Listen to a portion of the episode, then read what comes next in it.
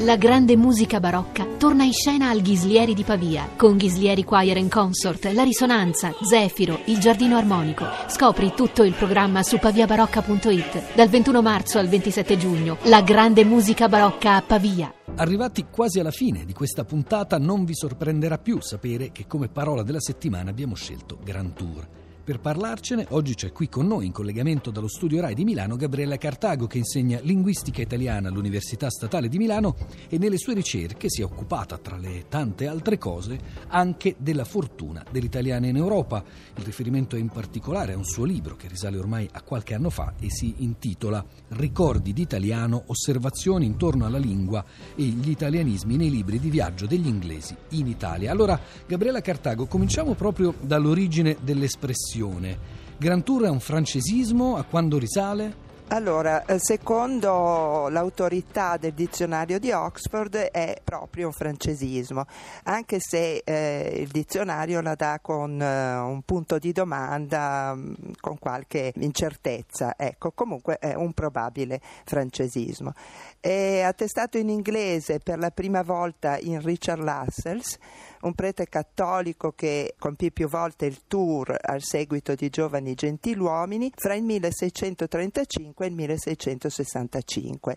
Poi il suo Voyage of Italy fu pubblicato postumo nel settanta. Comunque gli anni sono, sono questi, i primi decenni, diciamo così, decenni a cavallo della metà del Seicento. In John Raymond, nel seicentoquarantasei, troviamo anche un altro sinonimo, giro, Giro of Italy to Venice by the way of Loreto.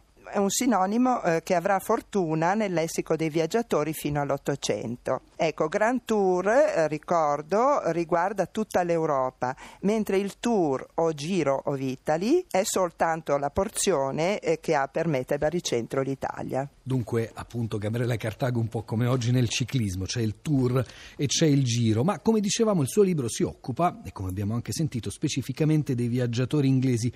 In quale periodo, in quali secoli gli inglesi visitarono più spesso e più a fondo l'Italia, quella che ancora non era l'Italia, ma che insomma geograficamente rappresenta l'Italia? Certo, eh, diciamo che la pratica del viaggio continentale di istruzione prende forma nell'Inghilterra elisabettiana, per reazione a secoli di isolamento nel culto dell'insularità.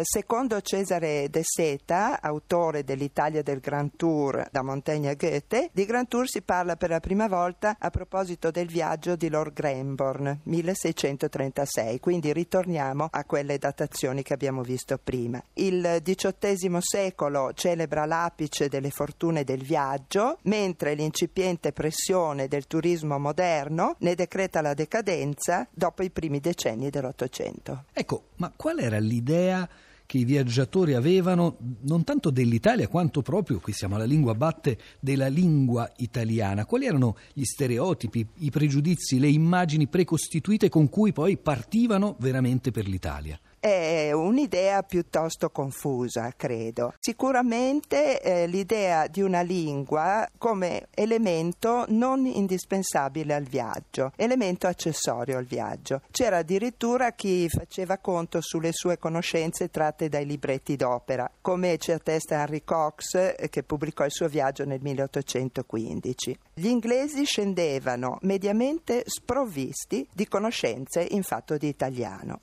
Ma questo non comprometteva per nulla la loro comunicazione quotidiana e spiccia. Infatti, negli alberghi più importanti c'erano delle persone, degli agenti che potevano fare loro da interpreti, nelle botteghe di caffè all'inglese si trovavano giornali britannici, nelle librerie si vendevano i libri inglesi, negozi dedicati vendevano le merci inglesi più richieste, eccetera. Quindi erano completamente supportati, pur essendo completamente a digiuno della conoscenza della lingua. Lei diceva, Gabriella Cartago, quello che pensavano potesse bastare era magari l'italiano dei libretti d'opera, ma reagivano in qualche modo invece a questa pluralità dei dialetti, cioè a questo cambiamento della lingua da parte a parte d'Italia, da regione a regione o, prima dell'unità, da Stato a Stato italiano? Che impressione faceva su di loro? Questo è molto interessante. Eh, la reazione più comune è quella di non percepire nemmeno la territorialità di certe parole che sentono pronunciare, ossia la loro dialettalità. mortalità. Questo capita anche a Goethe, che in una descrizione di Girgenti parla di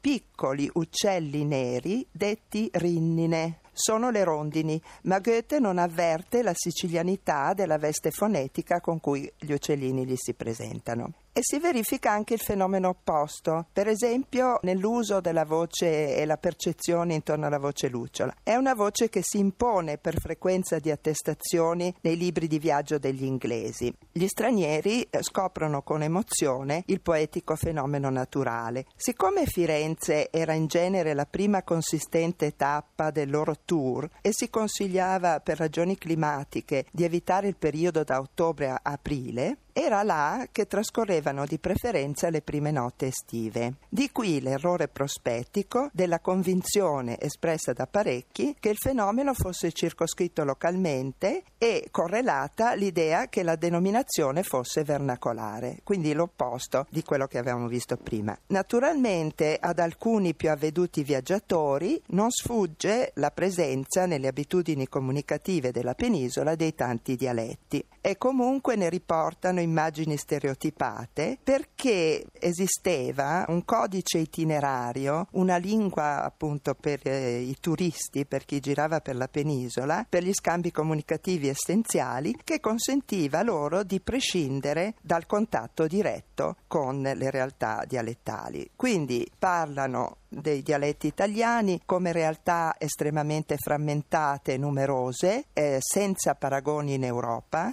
Su questo insistono molto, sulla eccezionalità del eh, panorama dialettale italiano, e quasi tutti collegano la frammentazione dialettale alla frammentazione politica. Lei ci ha detto della lucciola, sia pure scambiato per fiorentinismo, per toscanismo, sì, sì. o addirittura per un fenomeno soltanto fiorentino, ma nei diari di questi viaggiatori inglesi penetrano altre parole italiane, ogni tanto magari anche messe in evidenza, virgolettate, sottolineate, entrano delle parole o delle espressioni che loro avvertono come ricorrenti o che colpiscono in qualche modo il loro immaginario? Eh, qui si potrebbero fare parecchi esempi, ma mi soffermerei piuttosto su una caratteristica di indole generale, ossia la tendenza all'enfasi e all'iperbole che gli inglesi registrano negli italiani. Faccio l'esempio del monaco che guida John Eustace, che viaggia nel milleottocentodue, nella visita all'abbazia di Vallombrosa. L'inglese è incantato dalla seduzione del luogo. Il monaco, eh, come controcanto, sottolinea che è la bella stagione a determinare tutta la delizia, ma che l'inverno invece è durissimo, sepolti sotto la neve o avvolti dalle nuvole, con lupi e orsi che si aggirano sotto le mura e ringhiano nella foresta.